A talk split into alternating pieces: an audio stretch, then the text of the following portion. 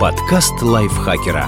Полезно и интересно. Всем привет! Вы слушаете подкаст лайфхакера. Короткие лекции о продуктивности, мотивации, отношениях, здоровье, в общем, обо всем, что сделает вашу жизнь легче и проще. Меня зовут Ирина Рогава, и сегодня я расскажу вам о том, как пережить рабочие будни и не перегореть, если по каким-то причинам вы не можете взять отпуск.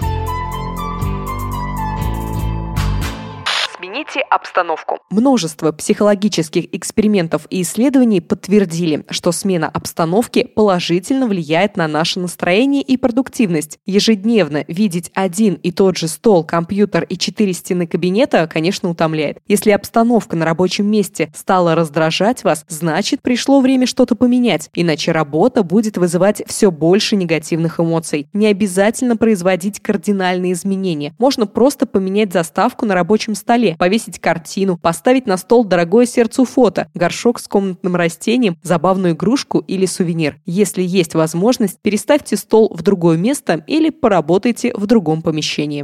Измените распорядок дня. Мы зачастую боимся изменений и не решаемся сделать что-то непривычное. Однако такое поведение может иметь негативные последствия. Мы цепляемся за установившиеся порядки, даже если они не приносят пользы. Нейробиологи доказали, что мозг человека всегда нуждается в чем-то новом. Даже самые небольшие изменения в рабочем распорядке внесут разнообразие и новизну и повысят вашу концентрацию. Этот способ также развивает креативное мышление. Отказ от привычного рабочего расписания повышает нейропластичность мозга, способность образовывать новые нейронные связи. Перенесите вечерние тренировки в зале на утро перед походом на работу, обедайте в другом месте или найдите новые методы выполнения стандартных задач. Отключите смартфон. Этот совет может звучать нереалистично, ведь без телефона в наши дни никуда. Однако время, потраченное в интернете, можно провести намного интереснее и продуктивнее. Не стоит проверять почту и отвечать на рабочие письма во время посиделок с друзьями или родными. Конечно, не нужно исчезать и избегать звонков в нерабочее время. Просто не позволяйте устройствам отнимать у вас много времени и сил. Может, в ближайшем будущем у вас и не предвидится полноценного отпуска, но можно попробовать немного отвлечься от рабочих проблем и не воспринимать их близко к сердцу. Спасибо большое, что прослушали этот подкаст. Ставьте лайки, пишите комментарии и подписывайтесь на него на всех платформах. С вами была Ирина Рогава. До встречи в следующем выпуске.